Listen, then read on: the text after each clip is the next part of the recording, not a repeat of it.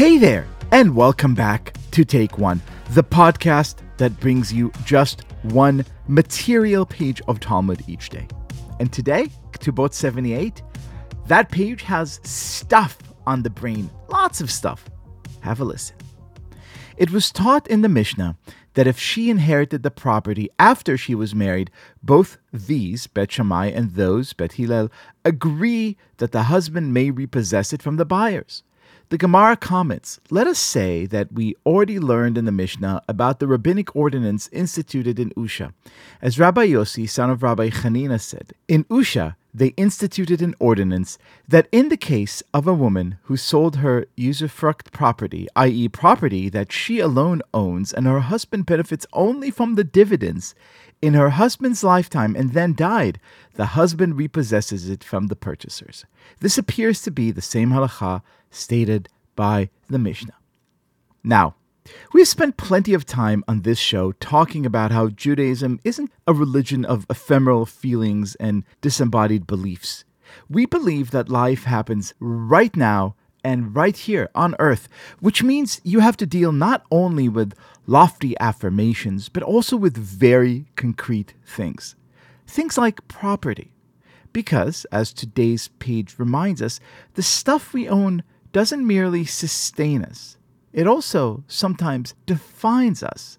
And we can try our best to claim that we're somehow better or somehow above it all, above material possessions or needs or concerns, but we really shouldn't do that because material possessions matter. This insight brought to mind a piece I'd written recently. It's about a part of my identity I'm particularly proud of and don't talk about as much as I probably should. A part that firmly confirms the core insights in today's page of Talmud. Don't be alarmed by the mildly crass term you're about to hear. I assure you that intentions are pure. So here we go. Of all the brittle pieces that make up the gorgeous mosaic of my identity straight, male, nerd, itinerant drinker, mildly observant Jew one shines brighter than the others. Ask me who I am, or what I see when I plumb the depths of my soul, and I will say, with pride and glee, just this Je suis a basic bitch. Have you heard of us? If not, permit me this brief introduction, focused in essential basic bitch fashion on the things we consume and the ways in which they shape us. We ride the Peloton, it gives us a sense of spiritual uplift, the sort we can only get when we sweat and watch a screen tell us how many calories we've burned. We love the pink drink over at Starbucks because it evokes the sunsets our friends aspirationally post on Instagram. We get our boots from UGG and our hoodies from Aviator Nation and our yoga pants from Vuori and paying hundreds of dollars for each item when perfectly acceptable alternatives exist at a fraction of the price is precisely the point. We have at least one mindfulness app on our iPhone 13 Pro. We wish each other things like, have a blessed day. We count our blessings at the Whole Foods checkout line. If the above strikes you as vapid, vacuous, and vile, you're in good company. To our left, detractors are giddily painting us as the mind numbed children of a culture consumed by consumption, unable to feel anything unless it's been properly branded and packaged and marketed and sold.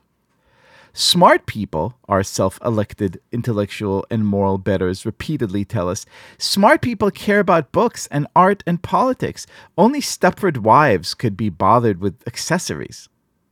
Things aren't much brighter on our right, where the affluent and the haughty take great pleasure in mocking our bourgeois tastes. Why, they sneer, pay $300 for a jacket when for just a few thousand more you can have your tailor make you one to your exact specifications? We've heard all these quibbles before. We hear them every day, and yet we care little because we know that it's us humble bees who buzz with the true spirit of America.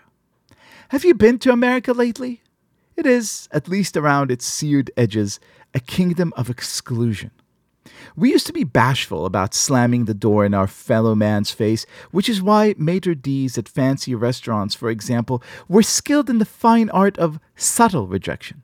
The point wasn't to tell you that you couldn't have that table, it was to tell you that you couldn't have that table without being too impolite about it. The other month, by contrast, I attempted to patronize a swanky club in downtown Manhattan. I won't say which, but it rhymes with Plipriani's and was told I mustn't enter because the 26 year old wraith manning the door didn't care for my shoes. The sheer relish of raw power was precisely the point, which is why this town is now thick with speakeasies and secret dining clubs and members only pools and other institutions meant to kick the huddled masses to the curb. That this is done at all is a tragedy that it's done while endlessly squawking about diversity, equity, and inclusion is a farce. At South by Southwest a few years ago, I overheard a smiling attendant informing those of us waiting in line that unless we had the platinum badge, which sold for something like the price of a used car, we wouldn't be able to attend that day's star studded panel on social justice and income inequality. Basic bitchness is the antidote to this moneyed malady. We're not repugnant commies, not murmuring Maoists who disguise our own insecurities and loathing with the tattered veils of ideology. We're Americans, and we believe that there's a direct, unbreakable bond that tethers redemption and consumption. Very early on in the biblical story, we know mankind was commanded to fill the earth and subdue it, which, translated into suburban colloquialism, means, at least in part, making some money and buying some stuff. But unlike the pernicious polytruchs who could only be happy if they get into Harvard, and we do not, because it's power they're interested in, not joy or transcendence, and because power, unlike life and liberty and happiness, could only be had if you have a bit more of it than the dude next door, we're happy with small and symbolic transactions. We don't like our goods too cheap because then they'd be meaningless, which is what sets us apart from our pals who enjoy a good trip to the discount store and a six pack of Coors Light. And we don't like them too expensive because we don't believe in insurmountable barriers to entry. Like a cross between John Maynard Keynes and Goldilocks, we like our stuff at just the right price point. Neither too hot nor too cold. Overpriced, but not outrageously so which, if you think about it, is a pretty decent definition of the soul of America itself. We are, as our greatest poet and our greatest basic bitch, Walt Whitman so elegantly put it, stuffed with the stuff that is coarse and stuffed with the stuff that is fine. Our national excellence does not revolve around the care and feeding of the select few, as is customary in countries rooted in the rotting soil of aristocracy. Instead, we're dedicated to that most exalted and maligned of virtues mediocrity, the only virtue that makes a mass scale civilization possible and attainable to all. Drive around Italy at night, say, and you may go a hundred miles before you find a spot to serve you a cup of espresso. Sure, that brew, when you finally press it to your lips, will taste divine. But over on the I 80, even at 2 a.m., you won't go more than six miles before you stumble upon a Dunkin' Donuts and a perfectly serviceable cup. If you want the sort of country where goods and people and ideas can travel all night at full speed, it's the latter you want, not the former. We, basic bitches, are mediocrity's merry muses. Move over, Erato, Thalia, and Clio. We've Lululemon, Peloton, and Sephora here to whisper sweet lines of inspiration you can be a little bit thinner, a little bit prettier, a little bit happier for a short time and for a small price. It may not sound like much, but it sure beats being told that you're too poor for this club, too dumb for that school, and too uncouth to participate in the making and consumption of the culture at large. And if that sounds to you like mere Trumpism with a human face, you're missing the point again.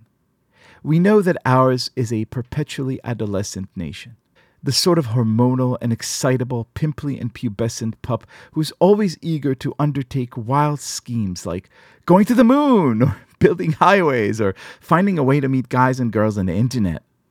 And so we basic bitches do our thing with gusto, looking for fun when our demagogues tell us we should worry about whatever the latest hysteria they propagate to weaken the resolve and drain the loins of all life force. Ours are, quote, all the dazzling days, all the mystic nights with dreams, because there's no real point to America if whatever else we do, the faith and the fervor, the community and the family and the church, isn't done with unbridled joy. And joy is a basic bitch. So judge away, my fellow Americans, while we sip and sweat and smile, defenders of the nation's broken heart and custodians of its exhausted libido. We've everything we need here at the nice strip mall to make sure this nation we love thrives by making better things to make lives better. And we've nothing to lose except the contempt of our miserable peers. Basic bitches of the world, unite.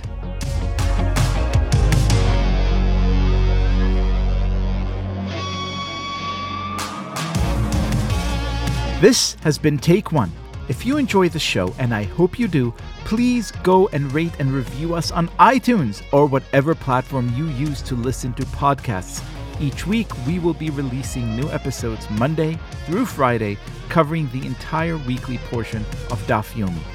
Take One is a Tablet Studios production. The show is hosted by me, Liel Leibovitz, and is produced and edited by Daron Ruskay and Quinn Waller. Our team also includes Stephanie Butnick, Josh Kross, Mark Oppenheimer, Sarah Fredman Aeder, Robert Scaramuccia, and Tanya Singer. For more information, go to tabletmag.com slash take one or email us at takeone at tabletmag.com. You can find us on Twitter at take1dafyomi or join our Facebook group by searching for Take One Podcast. I hope we have made your day a little more Talmudic, and we will see you again soon.